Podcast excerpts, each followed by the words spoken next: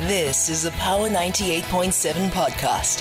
Now we're talking. Subscribe to Power 98.7 podcasts in iTunes or wherever you get your podcasts. There's more on power987.co.za.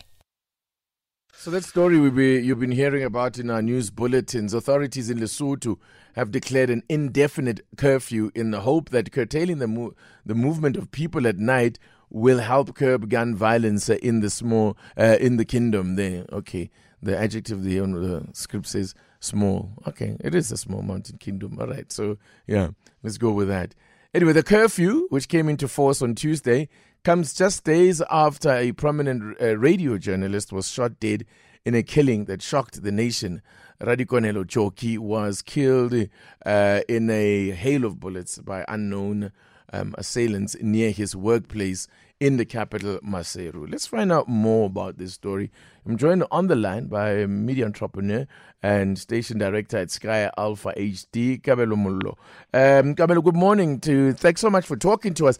Um, well, firstly, let's maybe talk about this uh, incident that uh, seemingly was the the straw that broke the camel's back, the killing of Ralikonelo Joki. What can you tell us about this? Why was this one such a significant one, and that you know got the reaction that it got? I mean, was it just about maybe his profile as a as a high profile journalist, or what was it about? Was it more about the nature of the attack?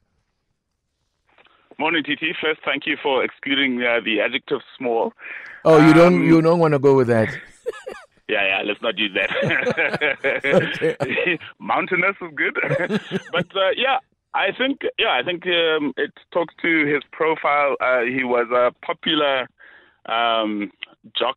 Um, had a very good following. Had a very big following. Has uh, worked at uh, or worked on multiple platforms, and pretty much everywhere he goes, he seems to uh, draw a large following. Mm. Um, I understand from the police there has actually been a spike in uh, uh, specifically uh, violent crimes or murders, gun crime.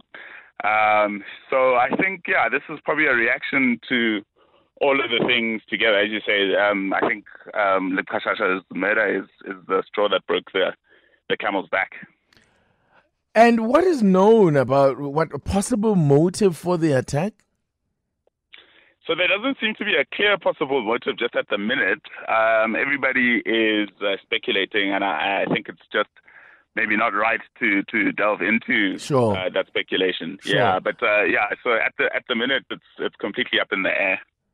Right. The, as you say, the, the according to authorities, there has been a spike in gun violence. Uh, I mean, is that the reality for, you know, as residents of, uh, and by the way, is this something confined to Maseru or is there a general problem in the country when it comes to gun violence? Yeah, that's a very good question, Ziva. I, I, I think it's a general uh, problem in the country. Um, there is very definitely the feeling that um, gun violence is, is on the up and up. Um, and in fact, it's been the case for maybe the past three or four years now. Um, it is happening much too often that we are hearing of uh, people uh, being shot and killed um, and without any kind of recourse. Um, there are even some hype fairly recently um, that haven't that haven't seen any kind of results. So, mm. yeah, I, the feeling on the ground is, is certainly that um, gun violence is, is getting out of hand. Because I was going, my next question was going to be about. Uh, uh, from a police point of view, uh, most of, uh, I mean, do they have a handle? Well, I guess they don't have a handle, which is why now you have a curfew. But uh, when you do have these type of attacks, do they, to, to what extent are the cops on top of it? Or uh, yeah. It's a that's a good question because to the layman, it doesn't seem like anything is happening. It doesn't seem like any of these killers are getting convicted. Um, certainly, even if they are arrested, it seems like after two weeks they're out on bail, flimsy bails of 500 and 1,000 maloti. So, uh, to to the layman, it certainly doesn't feel like there's there's any kind of handle on the situation. Mm. Um, and and I dare say it feels like this reaction, the curfew, is uh, them, you know, uh, showing us that they are actually on top of the situation or that they are trying to do something about it. And I had a conversation.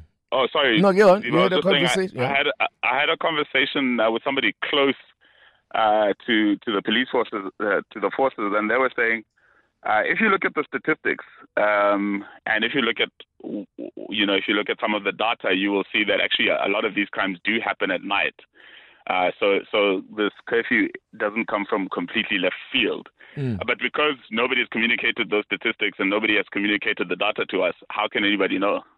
And how is it working out so far, this curfew, in terms of its implementation? How is it being policed? Are they, is it the army that's out there? Because one thinks of curfews here in South Africa. One has images of the SADF uh, um, Casspirs in the in the townships. So there is a, uh multi, I think, multi-stakeholder um, kind of alliance between the security forces, and I think they're working together. So I think the police, uh, the NSS, and uh, and the, and the military are all uh, working together uh, to try and uh, and enforce this this curfew. Um, I myself haven't been out that late, so I haven't seen how Yeah. it's actually working. Uh, but uh, there also hasn't been any incidents reported yet.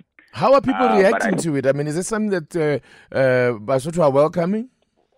No, in the main, specifically on social media, people are are anti it. Um, and uh, where you walk around and where you're talking to people, you see the the nighttime economy has been affected really harshly, of course, by COVID Uh, first. uh, and now they they were just starting to recover, and now they're they you know they're being made to suffer again. So the hospitality um, uh, establishments, nightclubs, etc., uh, they're all up in arms.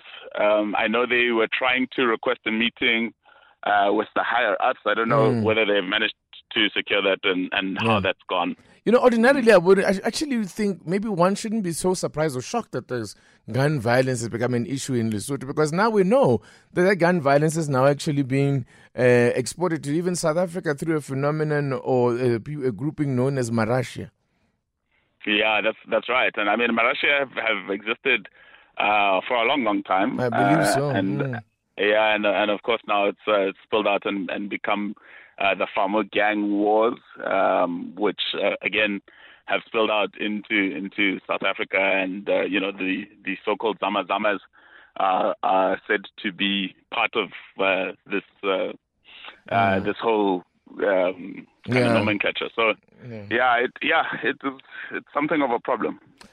Got you. No, thanks so much uh, for that. I must say, I like the way you reflect about spilling over to South Africa like it's some distant country there, but I got you. Anyway, you all keep safe there. Thank you very too. much. Thank you. Thanks, Thank uh, you. Kabelo Mollo, station director at Sky Alpha HD. Uh, he's a media entrepreneur based in Maseru.